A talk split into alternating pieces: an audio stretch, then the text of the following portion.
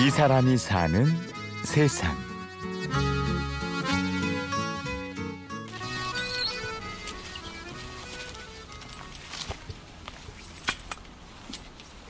바구니 주세요. 하늘과 숲이 맞닿은 속리산 자락의 화양 계곡 입구. 초가을의 파란 하늘 아래 빨간 사과가 연글고 있는 이곳은 손홍철, 박종임 씨 부부가 가꾸고 있는 과수원입니다. 마무리 단계 수확하는 거고요. 이거 홍로예요. 요새는 뭐 거의 12시 전에 잠을 잘 수가 없죠. 비상이에요, 비상. 한창 수확철이라 새벽부터 밤까지 부족한 잠을 몰아내고 일에 열중해야 하는데요. 하지만 이때가 또 부부에게는 가장 감격스러운 순간이기도 합니다.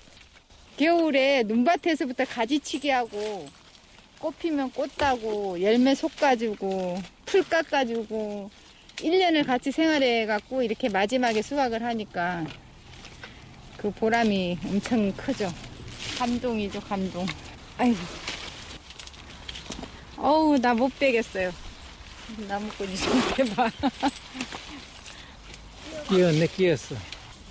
나무꾼이 더 잘 따요. 전 잘 못 따요. 그런데 남편을 부르는 아내의 호칭이 독특합니다.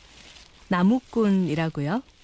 농사 짓고 나서 쓴 거예요. 농사 짓고. 왜냐하면 이 나무꾼이 농사 지러 와갖고 사과나무에만 몰입하는 거예요. 그냥 꾸러지 뭐 아들이고 마누라고 뭐 뒷전에 보이는 거 없어요 아무것도. 너무너무 다 사과나무에만 빠져 살아서 나무꾼이라고 이름을 지어줬어요.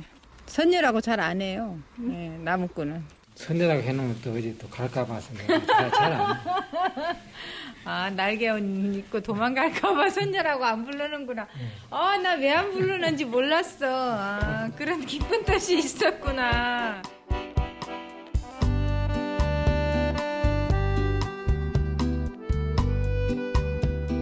지금은 선녀와 나무꾼으로 숲의 일부가 되어버린 이들이지만 예전엔 서울 생활을 꽤 오래 했습니다.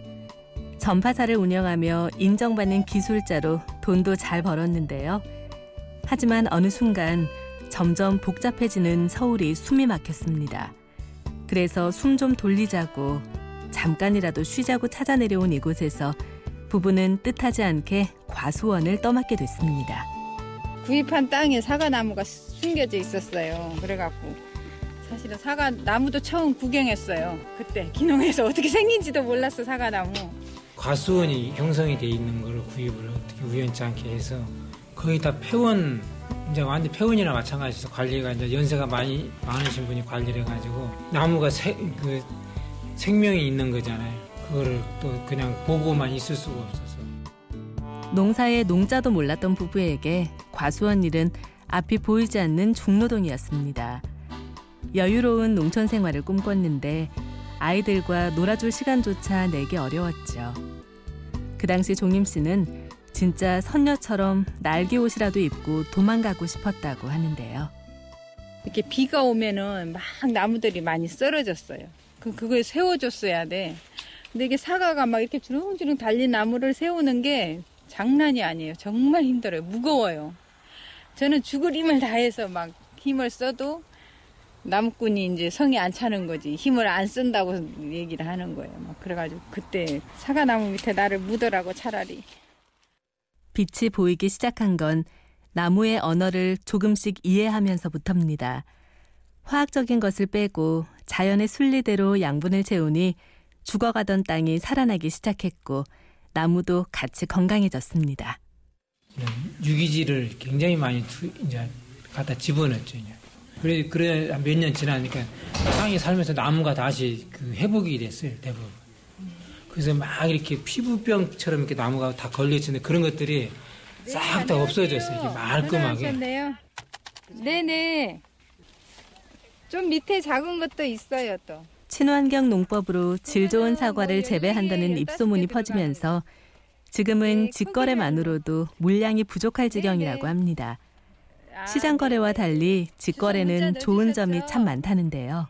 등락폭이 심하잖아요. 시장에 내면 뭐 좋을 때는 좋고 나쁠 때는 또 나쁘고 또 이렇게 1년 내에 농사진 사과 진짜 진짜 온갖 정성, 사랑 다 들여갖고 이렇게 키운 사과, 내 사과를 누가 어디로 가는지, 누가 먹는지도 모르잖아요. 근데 이제 직거래를 하면서 다 알잖아요, 이제. 누가 어떤 분이 뭐 서울에 어- 무슨 동에 누가 가족이 생긴 거예요, 가족이. 내가 아는 분이 이거를 먹기 때문에 내가 직거래를 할 때는 진짜 하나하나 더 신경을 써야 돼요. 박스 하나 주세요. 향기도 좋죠. 이쁘죠. 이 예쁜 놈들을 어디로 보낼까 시집을. 맨날 고민이죠. 하루하루 고되고 겨울까지도 쉴 틈이 없는 사과 농사지만 나무꾼과 선녀의 얼굴에는 그늘이 없습니다. 최근 부부는 사과밭 옆에 아담하고 예쁜 집을 지었는데요.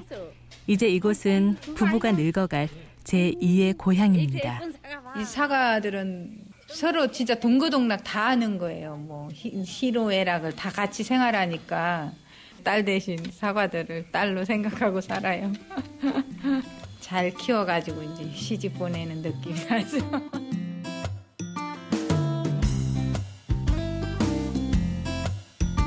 취재 및 구성의 유진, 연출 최우용, 내레이션 아나운서 류수민이었습니다. 오디오 다큐멘터리 이 사람이 사는 세상은 스마트폰과 컴퓨터에서 팟캐스트를 통해 다시 들을 수 있고요. 저는 내일 오전 11시 50분에 찾아오겠습니다. 고맙습니다.